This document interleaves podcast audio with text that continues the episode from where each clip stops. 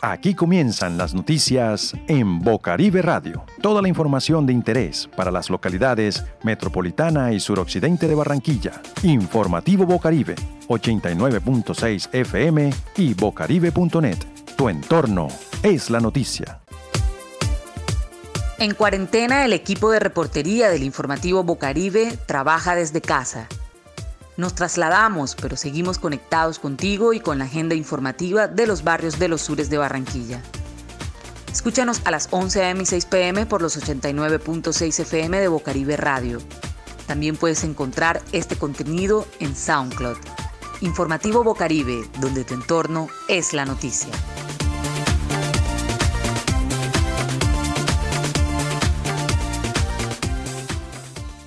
Estos son nuestros titulares. Preparativos para el 25 de noviembre, un nuevo grito de no violencia hacia las mujeres. Líderes comunales se reunieron con representantes de la empresa Aire. Nos alistamos para el próximo carnaval del suroccidente. Lluvias que por ahora no se van. ¿Cuál es el pronóstico? Arroyos en la localidad metropolitana y suroccidente de Barranquilla han afectado a más de 150 familias en esta temporada de lluvias. Contacto Comunidad. Un espacio para usted. El 12 de noviembre del 2020, líderes comunales se reunieron con representantes de la empresa Aire en el auditorio de Biblopaz. Esta mesa de trabajo, preparada desde hace más de dos meses para manifestar sus inconformidades frente al servicio y las altas facturaciones que han recibido sus viviendas de estrato 1 y 2 en esta localidad. En un primer momento escucharemos al señor Ramiro Castilla dirigiéndose a los presentes en la mesa de trabajo. Estos son algunos apartes de lo que dijo. Y lo otro que nos puede pasar es que ese conductor, por el sobrecalentamiento, porque cuando vemos esos cables ahí los vemos así fríos, pero si le colocamos una cámara termográfica podemos ver que la temperatura normal puede estar en los 40, 80, 100, a veces cuando hay puntos calientes encontramos 120, 140 grados centígrados en esos cables. Pero cuando hay ese sobrecalentamiento, él se quiebra y se nos viene la línea del suelo. Eso es lo que apuntamos a transformar con toda esa inversión. ¿Cómo cambias eso? Número uno, reponiendo infraestructura. Hay infraestructura que ya cumplió su vida útil y que es necesario ya reemplazarla. Dos, haciendo más circuitos. Y viene un punto importante, yo puedo tener un circuito que alimenta a 10.000 usuarios o puedo tener tres circuitos que alimenten a 3.000 usuarios cada uno. El informativo Bocaribe dialogó con uno de los dirigentes comunales que impulsa este encuentro en la localidad y nos comentó que la empresa prestadora de servicio eléctrico en esta parte de la costa están tratando de controlar la indignación que tienen las personas contra la antigua prestadora de servicio Electricaribe y con la empresa Aire, que hasta el momento no ha dado muestras de cambios reales frente a la realidad eléctrica de la costa. Pero a la vez también sus pretensiones son que recuperar esa cartera que dejó Electricaribe, que es una cartera que no es real. Más de todo es una deuda viciada y sobre todo dice la ley que cuando ya pasan cinco meses ya esa deuda queda sin piso jurídico porque la empresa no tomó las medidas en su momento. Es más, no debe dejar pasar tres meses en un caso como el nuestro, ni mucho menos debe estar cobrando tarifa estimada, ni mucho menos cuando no existen medidores que le demuestren al usuario o al cliente el consumo. Bueno, ¿y cómo se va a seguir facturando en el suroccidente de Barranquilla y en la localidad metropolitana? Van a seguir facturando de la misma manera, estimado, con una factura que sí, con una factura que no. Entonces no estoy viendo claridad en la nueva empresa. Más de eso hace cuenta que se están presentando los mismos apagones. Él dice que tengamos paciencia porque estamos en unos circuitos que están repotenciando y que están trabajando. Pero es que tampoco, yo no digo que le quiten el servicio de energía a uno por decir dos, tres horas y uno sabe que son tres horas. Pero es que esto es un kitipón.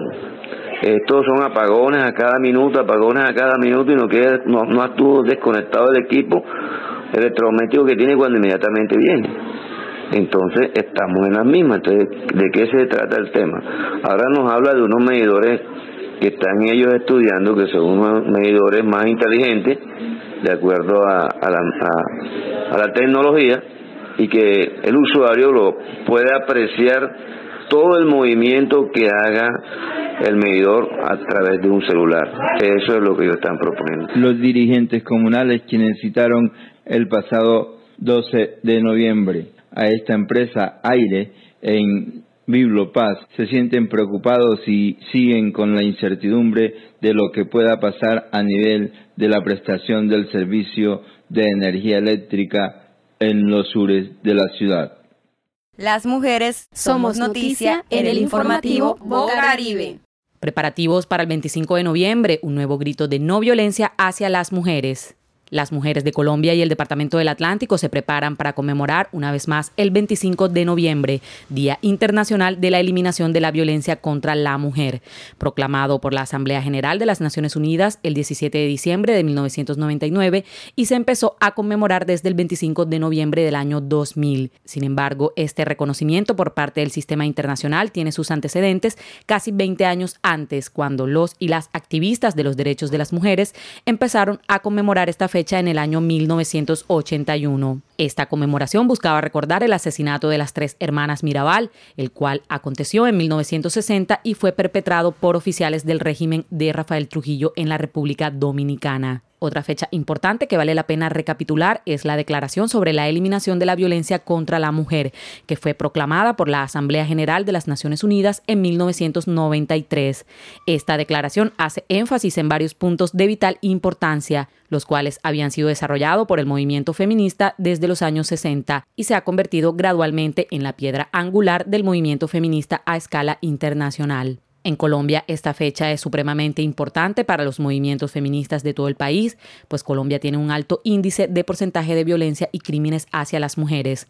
Solo en lo que va corrido de la pandemia, la campaña No es hora de callar ha documentado entre el 1 de enero y el 18 de junio de este año 2020 99 mujeres asesinadas fenómeno cada vez más crudo. Por su parte, es de gran preocupación el aumento de feminicidios en el Atlántico. Entre lo corrido del 2020 van más de 34 mujeres asesinadas y 13 confirmadas como feminicidios, la mayoría de ellas por sus exparejas. Barranquilla, siendo la capital del departamento, registra 12 mujeres asesinadas a causa de quemaduras, estranguladas por arma de fuego, por arma blanca, a manos de su pareja sentimental y en ocasiones desmembrada. Estos hechos reflejan el abandono del Estado sobre las mujeres. Muchas de ellas se cansan de denunciar y no encontrar respuestas por parte de las autoridades. Es por ello que las mujeres de Barranquilla se encontrarán en un nuevo 25 de noviembre al que han denominado Estallido Feminista Nacional, Memoria, Libertad y Dignidad, evento que se desarrollará el próximo 25 de noviembre en la plazoleta Estercita Forero, en la carrera 43 con calle 74 esquina. Esta conmemoración está organizada por el Movimiento Amplio Social de Mujeres del Atlántico y la agenda con actividades virtuales en este mes de la no violencia contra la mujer comienza desde el 19 de noviembre con una cátedra de género en el Colegio Carlos Meisel a partir de las 9 de la mañana a cargo de FUMAM. El viernes 20 de noviembre, a través del canal de Facebook de la Fundación Matronas, de 6 a 8 de la noche, el conversatorio con Eva Herrera de la Escuela Popular Internacional Movimiento Amplio de Mujeres. El tema es sobre el transcurrir histórico de la lucha de las mujeres. Para conocer más actividades en la agenda, les invitamos a ponerse en contacto siguiendo los fanpages de Facebook de estas organizaciones. Respecto al 25 de noviembre, evento magno, las mujeres tienen preparado para ese día una serie de actividades que incluyen intervenciones sobre el contexto histórico del 25 de noviembre, performance, presentaciones musicales, entre otros. Escuchemos a estas dos mujeres de distintos movimientos feministas de la ciudad, quienes nos comparten una reflexión sobre la importancia de esta conmemoración y la invitación para sumarnos a esta fecha y decir entre todos y todas no más violencia contra las mujeres. Hola, mucho gusto, mi nombre es Laura Villada, soy parte del colectivo feminista Rosa Violeta de la ciudad de Barranquilla y del municipio de Baranoa. Miles y miles de millones de mujeres denunciando y repudiando la violencia contra la mujer. Mi reflexión es que despertemos y que como movimiento, como mujeres, la importancia que tiene reivindicar esta fecha para la costa atlántica y sobre todo para Barranquilla. Hola, yo soy Jennifer Rincón Rosso. Hago parte de la Fundación Matronas en el municipio de Puerto Colombia, Atlántico y en esta oportunidad quiero invitarles a unirse a nuestro estallido nacional feminista con el fin de conmemorar el próximo 25 de noviembre el Día Internacional de la Eliminación de la Violencia contra las Mujeres en la plazoleta del Parque Estercita Forero. Les esperamos a las 4 de la tarde con el fin de hacer memoria por aquellas mujeres que se han ido eh, siendo víctimas de feminicidios, para reclamar por políticas justas que nos permitan vivir en un mundo más equitativo, en donde se corte la brecha de la desigualdad de género y en donde todos, todas y todas podemos pisar el mismo territorio en paz. Les esperamos. La cultura local es noticia. Nos alistamos para el próximo Carnaval del Suroccidente. En el informativo Bocaribe resaltamos la labor de las diferentes fundaciones y organizaciones de la ciudad que en medio de la actual crisis por la pandemia de COVID-19 continúan esforzándose por mantener vivos sus procesos comunitarios. Por ello seguimos tras las huellas de los incansables. Hoy, en Contacto Comunidad, el camino es el que recorre la Fundación Carnaval del Suroccidente. Dirigida por Francisco Llerena, el Carnaval del Suroccidente es una estrategia de inclusión social desde la dimensión cultural que surgió en el año 1995 para garantizar mayor cobertura en términos de acceso a los eventos de las festividades anuales del Carnaval de Barranquilla y de participación activa en su preparación. Pero, ¿cómo se prepara este, el Carnaval de los Sures, el del Bordillo, el de los barrios más populares del Suroccidente? Occidente en medio de una crisis por COVID-19. Se conoció hace semanas que el Gran Carnaval de Barranquilla comienza a definir alternativas para hacer una versión digital del Carnaval 2021 pero ¿cómo es el caso para el Carnaval del Suroccidente? Dialogamos con Francisco Llerena, quien nos cuenta inicialmente cómo recibe el Carnaval del Suroccidente y sus hacedores la coyuntura actual de pandemia por COVID-19, que tanto ha impactado su organización para el 2021. ¿Cómo recibimos los hacedores la coyuntura de la pandemia? Pues imagínate, nadie se lo esperaba.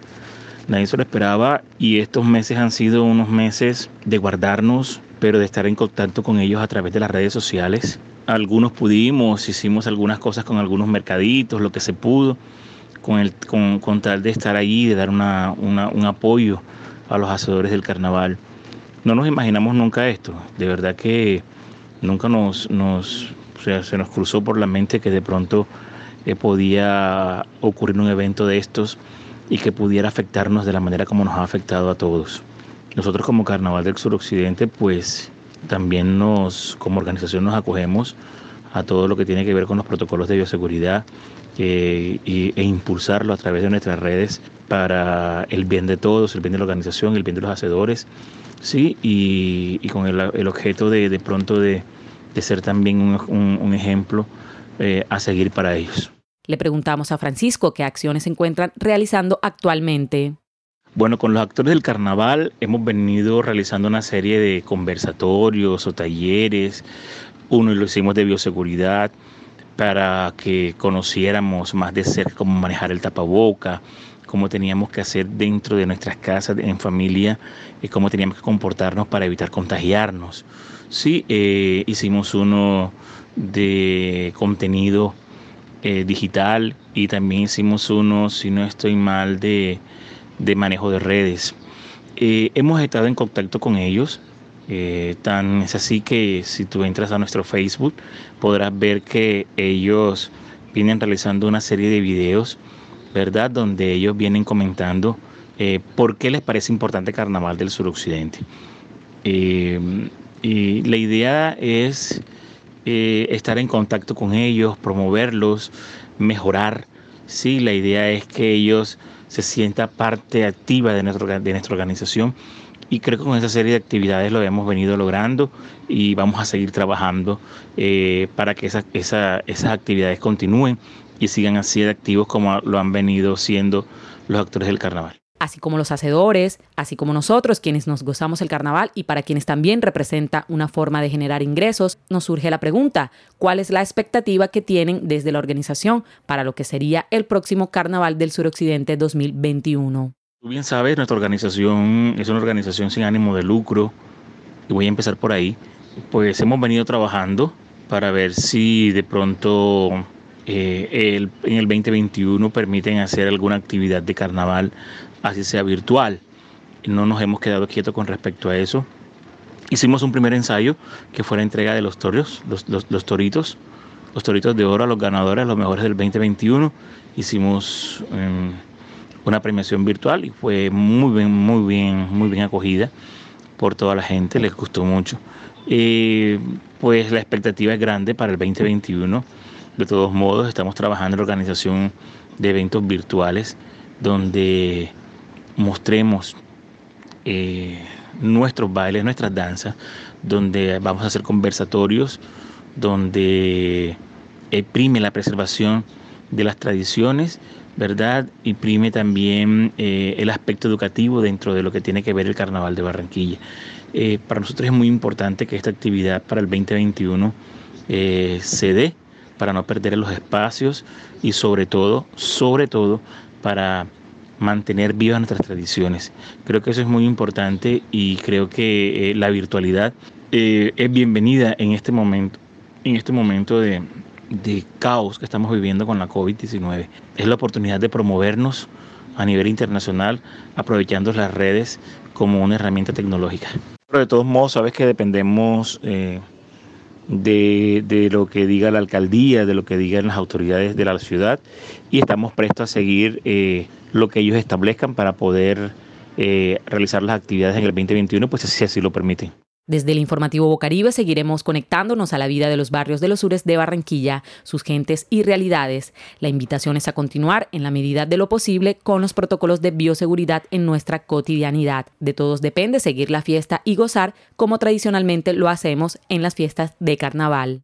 De lunes a viernes escucha las informaciones de interés en Bocaribe Radio. A partir de este año ampliamos nuestra franja informativa. Conoce el día a día de las comunidades de los barrios de Barranquilla. Entra en Contacto Comunidad. Cada día te ofrecemos un perfil nuevo de organizaciones sociales locales. ¿Quién se mueve realmente por Barranquilla? ¿Qué pasa en la política local?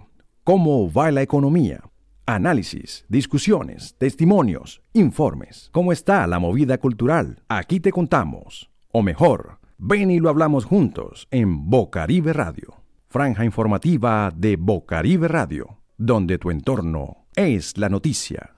Ecología, medio ambiente y buen vivir en el informativo Bocaribe.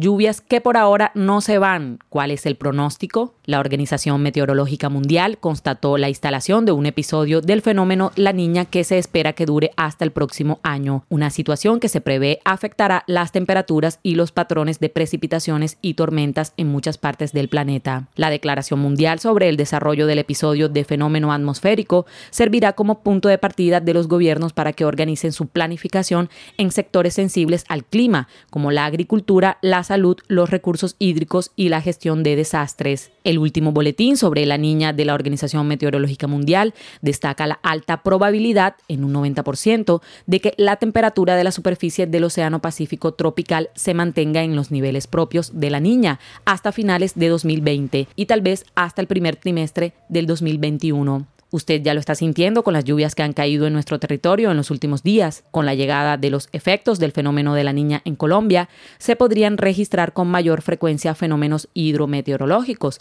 como crecientes súbitas, inundaciones, deslizamiento de tierras y vendavales. Además de estos cambios, para los expertos se suma una arista más, la temporada de ciclones o huracanes que está bastante activa pero sabemos de qué se trata el fenómeno de la niña. Para conocer conceptualmente este fenómeno, les compartiremos a continuación la explicación que nos presenta el Instituto de Hidrología, Meteorología y Estudios Ambientales del Gobierno de Colombia, IDEAM, para entenderlo y estar mejor preparados ante sus consecuencias. Escuchemos. ¿Qué es el fenómeno la niña? Cuando hablamos de la niña nos referimos a un fenómeno de variabilidad climática que genera más lluvias de lo normal, todo lo contrario al niño. La variabilidad climática se refiere a un comportamiento anormal del clima que aunque puede presentarse con frecuencia es temporal y transitorio. Estos fenómenos forman parte del patrón El Niño Oscilación del Sur o ENOS, el cual depende de la temperatura del mar, los vientos, la presión y otras variables oceánicas y atmosféricas a lo largo del Océano Pacífico tropical. El niño y la niña, alternativamente, calientan y enfrían grandes áreas del Pacífico tropical, el océano más grande del mundo, lo que influencia de forma considerable las condiciones de lluvia en ese sector. ¿Cómo se desarrolla? Comúnmente el fenómeno la niña aparece de forma irregular entre cada 2 y 7 años, aunque no siempre al año siguiente de un evento el niño y es menos frecuente que este. Además debemos tener claro que la niña es independiente de las temporadas de lluvias regulares del país, que se presentan entre abril y junio y octubre y noviembre para las regiones Caribe y Andina. El IDEAM es la entidad oficial responsable de declarar un fenómeno la niña basada en estudios propios e información emitida por agencias gubernamentales a nivel internacional. Para que esto suceda, el Océano Pacífico tropical debe permanecer con temperatura de sus aguas por debajo de menos 0,5 grados Celsius durante al menos cinco meses consecutivos, situación que debe ser favorecida o acoplada a lo que suceda con los vientos y otros elementos de la atmósfera.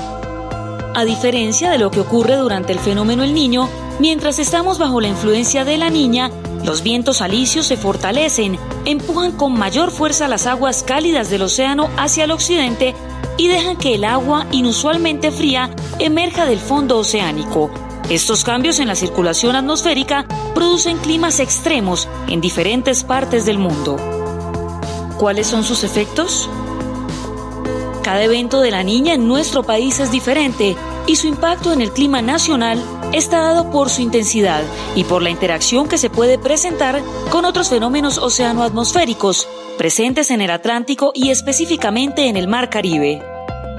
Sin embargo, en la mayoría de los casos se caracteriza por un aumento considerable de las lluvias y una disminución de las temperaturas en las regiones andina, Caribe y Pacífica, así como en las áreas del piedemonte de los llanos orientales, situación que aumenta la probabilidad de crecientes súbitas en los ríos y riesgo por deslizamientos de tierra en sectores de alta montaña.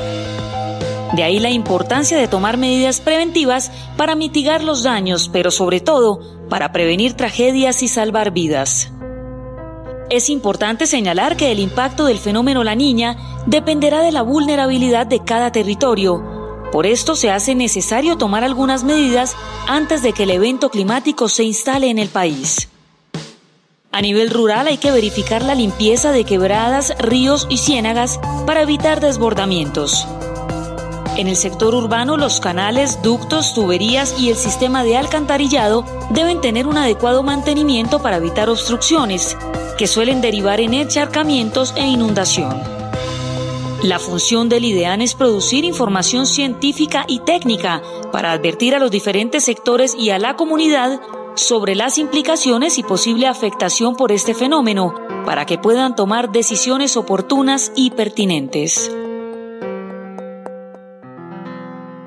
Informativo Bocaribe, tu entorno es la noticia. Arroyos en la localidad metropolitana y suroccidente de Barranquilla han afectado a más de 150 familias en esta temporada de lluvias. Según testimonio de los moradores de los diferentes barrios afectados por la lluvia, estos han perdido electrodoméstico, colchones, camas y hasta viviendas, como es el caso del barrio Las Malvinas. El arroyo de Santo Domingo se ha llevado tres viviendas de las familias que viven alrededor. El arroyo del León en el barrio, en los barrios Los Ángeles y La Pradera ha dejado a sus habitantes sin nada.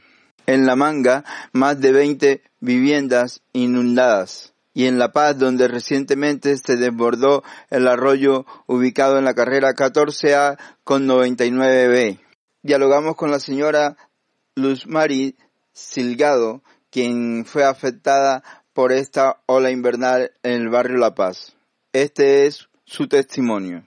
Bueno, primeramente yo quiero saludar a todos los que nos escuchan y decirle a la gente, decirle a nuestro señor alcalde, a todos los gobernantes, los que tienen acá el poder para solucionar nuestro problema, el arroyo de la carrera 14A con la 87 que va entre, entre calle 99B con la 14 también del barrio La Paz. Esto es un desastre cuando llueve, los arroyos se crecen en gran manera, se meten a las casas. Un metro veinte centímetros subió el arroyo la última lluvia, se perdió todo los enseres, nevera, camas, colchones, escaparates. Yo le digo a usted, a mí solamente me queda la cama del juego de cuarto, los nocheros, todo tocador, todo se ha perdido, los colchones, todo. Estamos viviendo un verdadero caos y no vemos solución a este problema.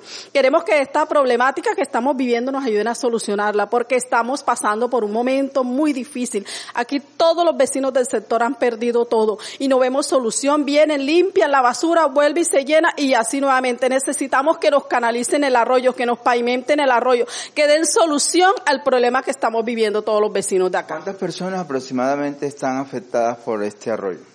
Mira, yo te digo que son muchas personas porque hay más de 20 casas afectadas por este arroyo. Hay niños pequeños, niños recién nacidos y vemos el brote en las pieles de los niños, la gripa. Sabes que estamos viviendo una etapa de pandemia donde tenemos que cuidarnos y los niños con gripa, las casas frías, la humedad que estamos viviendo. Es tremendo lo que estamos pasando en este lugar y la alcaldía, la alcaldía local, que ha, que ha dicho que va a canalizar o que ha dicho para que ustedes estén bien? Bueno, ellos dicen eso para que estemos tranquilos, pero no estamos viendo la solución. Hasta el momento no hemos visto llegar las máquinas a este lugar, no hemos visto llegar, solamente limpiaron el arroyo y nada más, pero eso no es la solución porque otra vez se siguen arrojando basura y no de este sector, de arriba, de la parte de arriba del arroyo tiran basura, pasan colchones, pasan muebles, pasan de todo. Tenemos que arreglar esta problemática. Los vecinos de este sector estamos concientizados que no, arroyo, no basuras al arroyo. Bueno, muchas gracias. ¿Y qué le pide a la alcaldía? Bueno, yo le pido a la alcaldía que se ponga la mano en el corazón nuestro señor alcalde. Nosotros hemos votado por él, lo hemos elegido como alcalde creyendo que él es la persona indicada para poder gobernar y solucionar nuestros problemas. Por eso en este momento yo le pido a él que venga, que mire, que se cerciore lo que estamos viviendo, que pueda entrar a casa y ver cómo todo está destruido para que nos canalicen este arroyo y pueda llevar, eh, podamos vivir tranquilos. Los habitantes de estos barrios que hemos mencionado esperan que pronto la alcaldía distrital pueda dar solución a las necesidades que tienen estos habitantes del suroccidente y de la localidad metropolitana.